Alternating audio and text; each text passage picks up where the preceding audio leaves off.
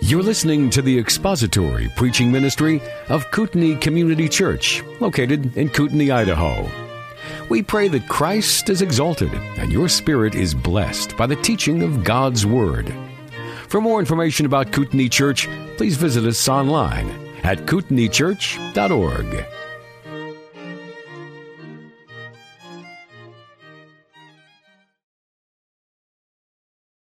Seems like it's been a while since we've talked about Peter, isn't it? How long has it been since we've mentioned Peter? All the way back in Acts chapter 5, and then you remember in Acts chapter 6, there was the issue with the deacons, and they needed somebody to minister to the widows who needed food, and so they appointed those deacons, and of course that highlighted Stephen and Philip and five other deacons that they chose, and so then our attention got diverted to Stephen for a period of time because after Stephen was selected as one of those early deacons in the church, they brought those slanderous accusations against him, and then he was stoned. And, and then the minute we get done looking at Stephen, all of a sudden Philip is on the scene, and because there is that tremendous persecution, we follow Philip for a period of time, and, and then we kind of move into Saul of Tarsus, and we looked at Saul and the persecution that he uh, brought upon the church in Acts chapter 9, and how he was converted, and now we're back with Peter. And you may say, why did we go through all of that? Why did we go from Peter to Stephen to Philip and then to Saul and now we're back to Peter? Wouldn't it seem more natural, having made the transition from Peter through the deacons, through the persecution, to Saul, just to continue with Saul and to tell us what did Saul do? All we know is that he went into the regions of Syria and Cilicia, and after that we don't hear much of him until chapter 13. There's, I think, two reasons why Luke takes us back to Peter for a period of time. We're going to go back to Peter for the rest of Acts chapter 9, all of chapters 10, 11, and 12, and then we will be with Saul in chapter 13. Some of you are chomping at the bit to get with Paul in Acts chapter 13. I share that enthusiasm, but I also have to spend eternity with Peter, and so we're going to give him his time as well. And we're going to pick up his trail in Acts chapter 9, and we will get to Saul in due course in Acts chapter 13, where Luke will pick up the apostle Paul, and he will be the hero and the focus for the rest of the book. But there, as I said, there are two reasons why Luke is bringing us back to Peter. The first is this. Luke is highlighting for us a geographical emphasis. Acts chapters 1 through 5 is all about the church in Jerusalem. It's located there. And Peter and the rest of the apostles are in Jerusalem, and as long as Luke is talking about the church in Jerusalem, he highlights Peter and John and James and the other apostles because they were in that city. But now we've gone geographically from Jerusalem to all over the place. It's no longer just a single city. It's Jerusalem, it's Samaria, it's down in Ethiopia, it's up in Tarsus, it's in Damascus. It's all over the place. And so as Luke is chronicling for us the geographical spread of the church outside of the city of Jerusalem, he wants us to understand it's not just Saul and it's not just Philip that aided in that. Peter was involved in it as well. He wants us to understand Peter was involved in the geographical spread of the church. It wasn't just Saul and Philip. But the second reason is not only is Luke emphasizing for us or highlighting for us a geographical emphasis, but second, he's highlighting for us a uh, a Gentile emphasis. A Gentile emphasis. No longer are we talking about Jewish Christians in a Jewish city with Jewish apostles in Judea. Now we're talking about Samaritans and Gentiles and Ethiopians and people up in Damascus and people out on the coastal plains of Israel. All of a sudden it has gone from a Jewish church to a Gentile church. And the whole purpose of the book of Acts is to answer these two questions. How did the church which began in Jerusalem get to Rome and all over the Roman Empire? And how did the church which began Jewish become a predominantly Gentile church? That's what he's answering. He doesn't want us to think that Peter was not involved in Gentile conversion because Peter's going to get his feet wet with a Gentile in chapter 10. We're going to get to that. But Luke doesn't want us to think that the Gentile spread of the church, going from Jews to Gentiles just was Saul and just was Philip. Uh, started out with Stephen debating the Greek speaking Jews, and then you remember Philip took the gospel to the Samaritans, and then down south to Gaza to the Ethiopian eunuch, and after that the apostle to the Gentiles gets converted. And once the apostle to the Gentiles is converted, suddenly, friends, the doors go open. The Pandora's box is open, and the floodgates are open, and the gospel goes out all over the place. And Luke wants us to understand Peter was involved in that too. Not only the geographical spread of the church, but also the ethnic spread of the church, from Jew to Gentile. So we pick up Peter again in Acts chapter 9, verse 32. And Luke really is setting up Acts chapter 10. This is all sort of preliminary, and Luke sort of gives us this information to answer the question, how did Peter get from Jerusalem to Joppa? Because he's in Joppa when the men come from Caesarea down to Joppa to fetch Peter because Cornelius has had the vision. But we need to find out how is it that Peter got in Joppa? Peter got in Joppa because he was traveling, verse 32. Look at it. As Peter was traveling through all those regions, he came down also to the saints who lived at Lydda. And there he found a man named Aeneas who had been bedridden eight years, for he was paralyzed. And Peter said to him, Aeneas, Jesus Christ heals you. Get up and make your bed. And immediately he got up, and all who lived at Lydda and Sharon saw him, and they turned to the Lord. Peter is out traveling amongst the regions, and as he is out traveling, he comes to the city of Lydda, which is out in the coastal plain of Israel on the other side of the mountains from Jerusalem, out toward the Mediterranean Sea, about three quarters of the way from Jerusalem to the Mediterranean Sea. And there is this city of Lydda, and there are some saints in Lydda. Now this is the first we read of saints who are in the city of Lydda. How did the saints get there? How did the gospel get to Lydda? You know how it got there? Acts chapter 8 verse 40, Philip left south, which is Gaza, and he went up to the city of Caesarea, which is in the northern part of the land. And Luke says all along the way he was preaching the gospel in the cities. Guess which cities are right on Philip's course north along the Mediterranean Sea? Lydda and Joppa. So Peter is likely visiting the converts from Philip's evangelistic ministry. Word has spread that the gospel has been planted in Lydda, and so Peter is traveling through there. He comes to the city of Lydda. There are some saints there, and not only some saints, but there's one man whom is likely not a believer, Aeneas.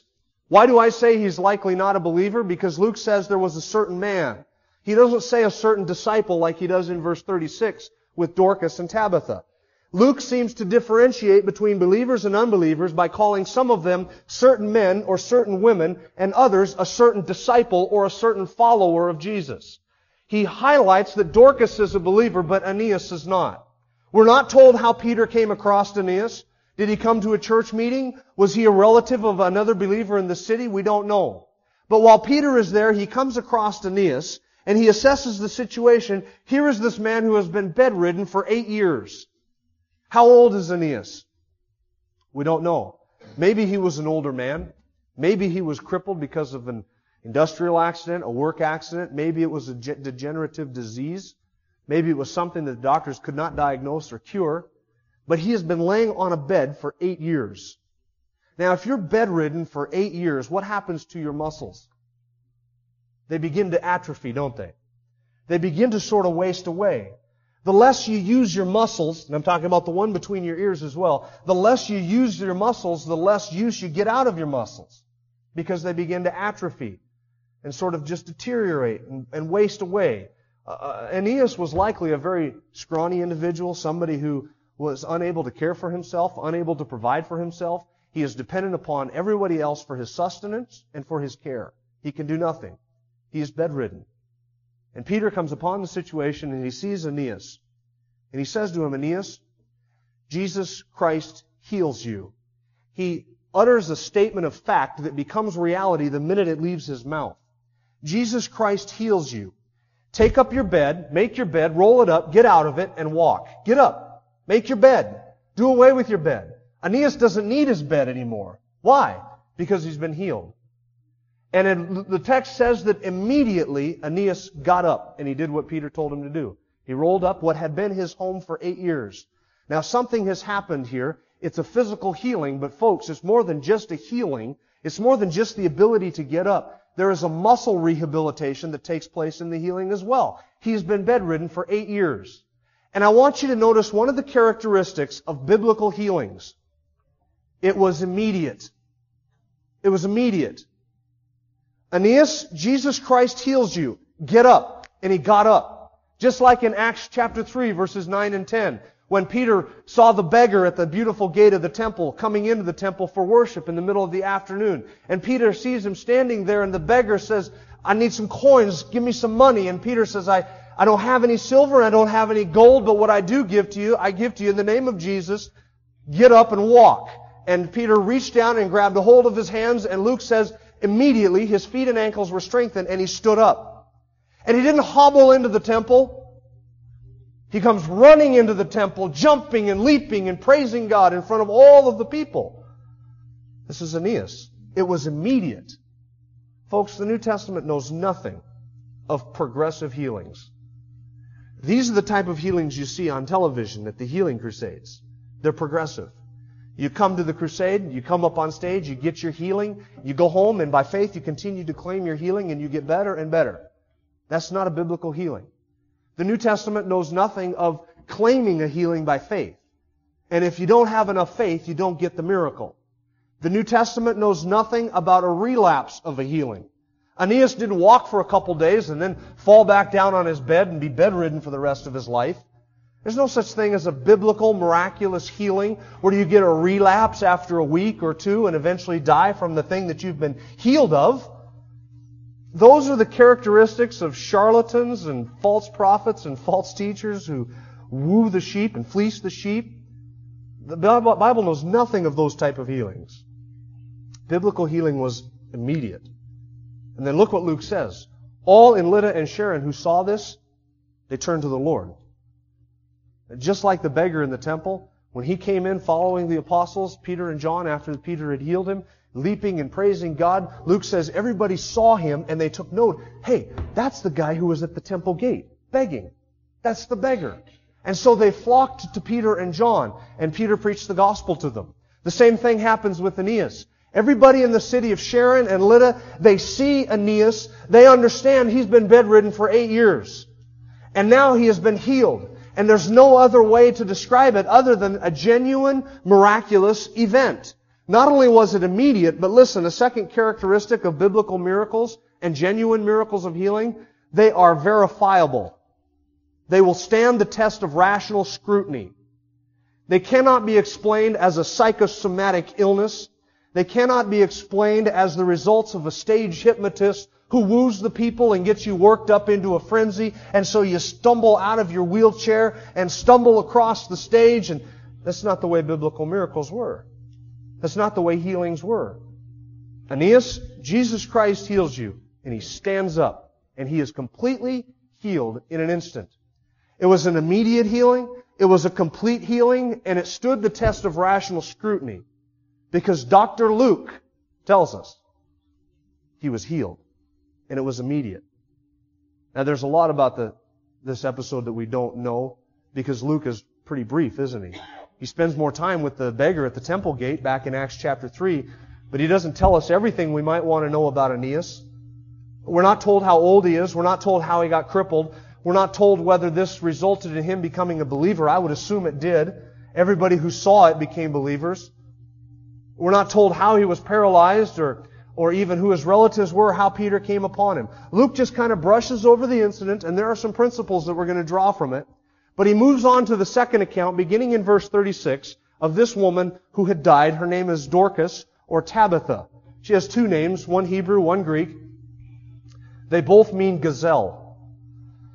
And Dorcas, verse 36 says, there, she was a disciple, so she's a believer. Aeneas likely is not. Dorcas is a disciple. And not only is she a disciple, but friends, she demonstrated her faith in a certain way.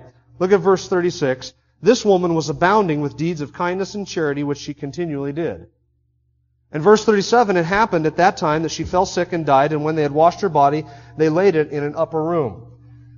She demonstrated her faith in that she did deeds of kindness and charity continually. This is the female version of Barnabas. This is a woman who was generous, she was gracious, she was encouraging. Her deeds and kindness and charity and generosity were visible to everybody, evident to everybody. She was a disciple, and friends, she was one of those disciples that serves behind the scene, always doing nice things for people. What was she doing? Verse 39 tells us that after she was dead and they brought Peter in there, there were some widows who were standing by Peter and they were weeping and crying and showing to Peter all of the garments that Dorcas had made while she was with them. Now widows in that culture were destitute because they couldn't get jobs and their only means of support was either the church or friends or relatives or children. They had no other means of support. They couldn't earn money for themselves. So widows were by and large just destitute unless their husband left them a whole host of means by which to get by. So likely Dorcas is making garments and providing them for destitute widows in the church. And they're weeping and crying and showing to Peter, look what she did for us. And what I want you to notice about Dorcas is how much she is missed, even though you and I might consider her ministry to be rather insignificant. We don't usually evaluate ministries like the one Dorcas had in terms of being earth shattering and, and, and, and earth shaking and phenomenal ministry. She wasn't an apostle. She wasn't a healer. She wasn't a preacher. She wasn't a teacher. She wasn't an elder in the church. She wasn't any of those things. What did she do? Well, from a human perspective, she worked in her home, she made garments, and she gave them to widows. But folks, look how important her ministry was. Look how significant she was. She was so significant that when she died, her ministry and she was desperately and direly missed. Let me tell you something. If you want to die and pass from the scene and have nobody miss you, then just don't serve anybody. Just don't do anything for anybody. Don't use your spiritual gift. Don't get involved in meeting people's needs. Don't get involved in serving other people. Don't get involved in pouring out your life for other people in the cause of the gospel or in the cause of Christ. And you will pass from the scene and your name will collect dust. Dorcas is not such a woman. She was so involved, so generous, so giving, that when she died, friends, it left a hole in the church. And they heard, when she died, they had heard that Peter was at Lydda, about a nine mile walk. And so they washed the body and they put it in an upper room. They didn't bury her right away. In that culture and at that time, they buried people most of the time the same day that they died. Why? Because in that kind of heat, the body begins to decompose rather quickly. But they didn't do that with Dorcas. Why? Well, they had heard that Peter had caused Aeneas to walk over in Lydda. And they understand that if Peter can make a lame person walk, Peter can raise the dead. It's the same power of God. If God's not limited in making somebody walk, God's not limited in raising somebody from the dead. So wash her body, put it in the upper room, and send two men to go get Peter. And if Peter chooses not to raise her from the dead or not to do anything with her, then we can always bury her. But they put off the burial until Peter comes. And so they send for Peter, come quickly. And Peter comes rushing down. And when he shows up, as I said, the widows are there. They're in that upper room with Dorcas. They're crying. They're weeping. They're showing to Peter, look what she did to us. Look how much she meant to us. So Peter says, leave the room. And they all leave the room. And then Peter kneels down and he prays. And I wish I could have been a fly on the wall in that room to hear what he prayed. But Peter kneels down and he prays. And once he's talked to God, then he stands up and he talks to a corpse. Tabitha, arise. And her eyes open up. And she sees Peter. And she sits up. And Peter grabs her hand and she stands up and he takes her outside and he presents her to all of the saints. And look at the end of the narrative, verse 42. What happened? Everybody turned to the Lord. Everybody turned to the Lord. That was the fruit of this ministry. It was a demonstration that Peter, as a spokesman for Christ, had the power to heal, to raise the dead, just like Jesus did, because Jesus had given him that power, given him that ability, as a testimony that what he said was true and he was a divine spokesman. Have you ever woken up from anesthesia? You're laying on an operating table and they ask you a question. What day were you born? You start to give them your birth date. Next thing you know, you're waking up in pain. Now, how does that happen? And I've woken up from anesthesia a few times. And friends, when you've woken up from anesthesia, there seems to be a gap in your life. I mean, you're not just asleep, you're, you almost feel dead. Like you've been dead for a period of time because you don't remember anything. It's a deep, deep sleep for those of you who've never been under anesthesia. I often wonder, how, what was it like for Dorcas to wake up, having been dead? I don't think she remembered glory. I don't think she remembered heaven or the presence of Christ. But she woke up. And she had been dead for several hours. It's a nine mile trip down there. It's a nine mile trip back with Peter. So she's been dead for a while. And even before her body decomposes, Peter is there and he raises her from the grave. Now, I want you to notice something about these two incidences. First one is this. There's no clear pattern here. The Bible doesn't give us any pattern by which you and I can follow to do miracles. It doesn't give us a mantra to chant. It doesn't give us a prayer to recite. It doesn't give us three steps. You, you pray, you sprinkle holy water, you anoint with oil, you jiggle some beads, you do this to perform a miracle. There's no pattern. One's a believer, one's an unbeliever. One's a man, one's a woman. One's sick, one is dead. Peter prays before one, but not before the other. He uses the name of Jesus in one miracle, but not the other. There's no pattern to follow. And that's, there's a reason for that. Because you and I aren't intended to do miracles. The apostles just did it. And I've always asked myself the question, how did the apostles know that it was God's will to heal a certain individual? Have you ever wondered that?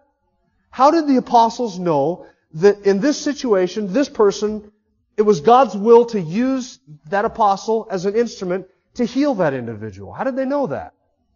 We never get any record that Jesus or any of the apostles ever failed to heal somebody that they tried to heal. Aeneas, Jesus Christ heals you, get up and walk. I can't. Oh, and that worked back at the temple in Jerusalem. I can't figure out why that didn't work here. How did he know that it was God's will to heal the beggar at the temple gate? How did Peter know it was God's will to heal Aeneas? How did Peter know it was God's will to raise Dorcas from the dead? I don't know. I've never had that gift. And I never will have that gift, so I'll never know that. But somehow they understood, somehow they discerned, this is the will of God, and He's going to use me to do it. And so they would trust in the power of God, in the sovereignty of God, in the will of God, and yield themselves as an instrument and be the vessels through which that healing or that raising power would take place. So they did it. No record that they ever tried and it was half successful or almost successful or not successful. They just did it. They were instruments and, and they raised the dead. Um, when you look at miracles like this in these two events, what I want to do now is I want to switch from the events that we've just looked at and try and take three principles that you and I can apply to our own lives and our own ministry. Because I'm, I'm rather confident today that I'm not talking to any healers here this morning. I have that confidence. I'm absolutely certain that nobody here has the gift of healing. Now, if you would differ with me and you think you have the gift of healing, then I'd like to have lunch with you this afternoon down at the hospital cafeteria so that you can show me that you have the gift of healing. These men raised the dead and they exercised their gifts and their miracles in the power of Christ at the will of God and not at the will of the apostle. Why didn't Peter raise Stephen from the dead when Stephen was stoned? That was not God's will. Why didn't Paul heal Trophimus? He said, Trophimus, I've left him sick at Miletus. Epaphroditus was sick almost to the point of death. Paul was sick. Why didn't he heal himself from his thorn in the flesh? Why didn't he go to Peter and say, okay, Peter, you heal me, I'll heal you, then we'll both heal Timothy for his, his stomach problems? Why didn't they do that? Because it was not God's will that everybody be healed, and it was not God's will that everybody be raised from the dead. But it was God's will that some be healed, uh, so far as we've seen in the book of Acts, all unbelievers, and it was God's will that Dorcas be raised from the dead. Stephen was a power player. I mean, it would have been nice to have him back from the dead, wouldn't it? After being stoned, this was the guy that argued publicly with Saul's buddies in the synagogue from Cilicia. And he bested all of them in an open debate. So much so they couldn't argue with him, they decided to kill him. It would have been good to have him back. But Peter doesn't raise Stephen from the dead. But somehow he discerns it is God's will for Dorcas, and he's the instrument. Now here's the three principles. First one is this. You and I need to understand that it's Christ who gives us opportunities to serve. You'll notice when Peter is called, when Peter arrives at Lydda and he's given this opportunity with Aeneas, that he's not on vacation, he's not uh, stagnant. He's serving. He's working. He's on an itinerant ministry, traveling through the regions, visiting the saints. After the persecution had died down because Saul was converted, Peter and some of the other apostles left Jerusalem feeling safe to leave the flock there, and Peter went on a traveling ministry. And when the Lord gives him the opportunity with Aeneas to minister, and the opportunity with Dorcas to minister to those people, he's not RVing, he's not camping, he's not on vacation, he's not sitting back waiting for the Lord to drop some ministry opportunity in his lap. He's busy, active, and serving. And those are the people to whom the Lord gives more and more opportunities to serve. Let me let you in on a, on a small secret. When the Lord wants something big done, He gets a busy disciple to do it.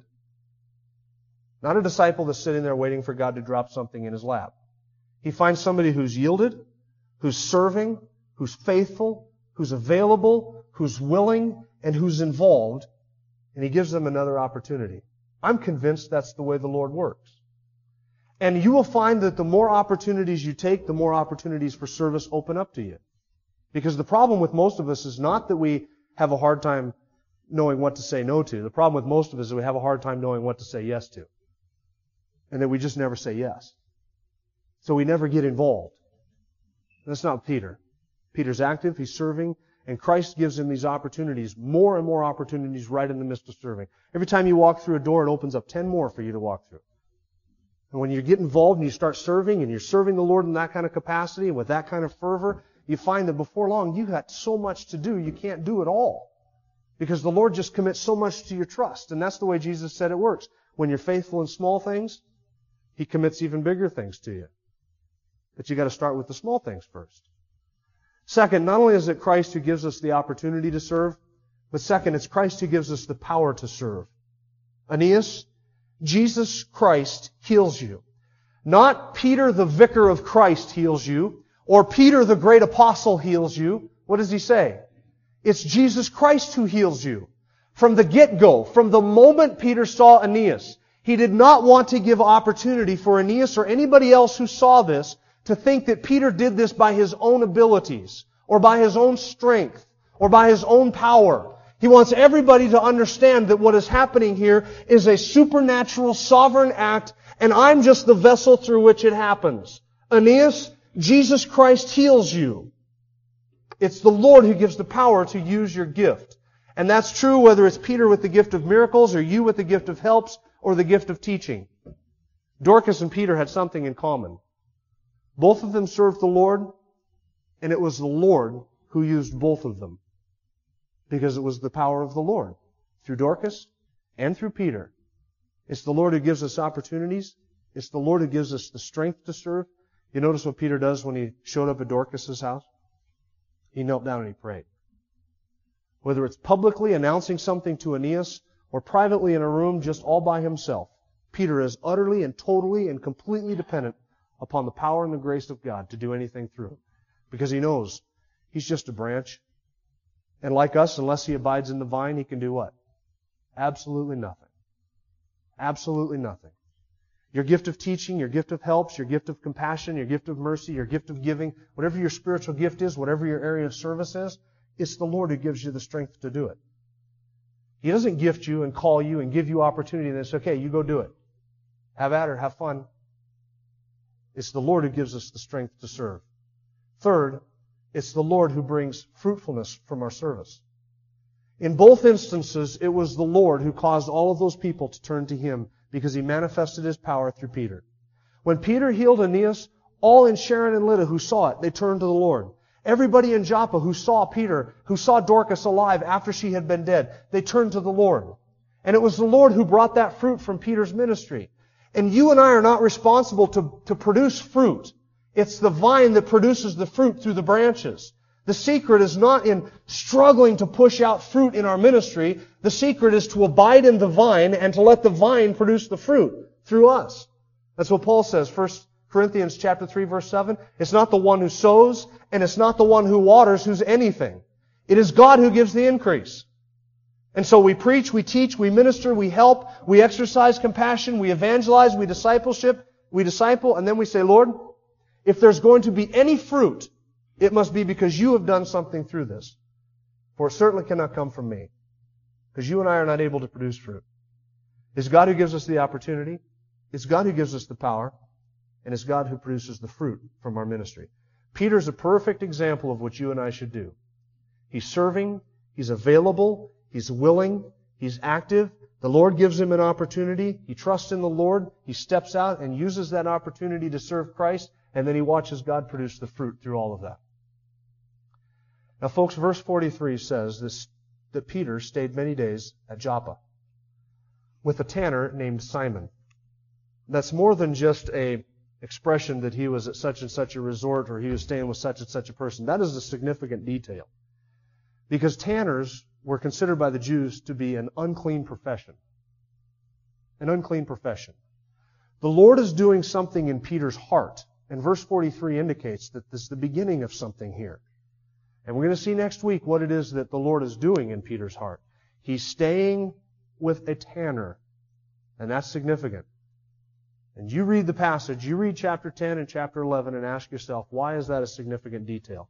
And we'll meet back here next week and we'll look at it. Let's pray together. Our Father, we do thank you for your word, and we thank you that you not only stoop to save us, but that you stoop to use us. And we are grateful that you give to us opportunities and that you give to us the power. And Lord, we do trust you that you will be the one to produce fruit in our lives and fruit from our service. Whether it is Sunday school, Awana, women's ministry, preaching, teaching, serving others behind the scenes, whatever it is, we know that it's you who's called us to do it. And it's you who have have gifted us to do it and then given us the power, and all the glory goes to you. We cannot accept any of it. We can only say that it is Jesus Christ who does this. And by your grace, we would be vessels to do it. We thank you that you do that in us. In Jesus' name, amen. Thank you for listening to the latest podcast from Kootenai Church.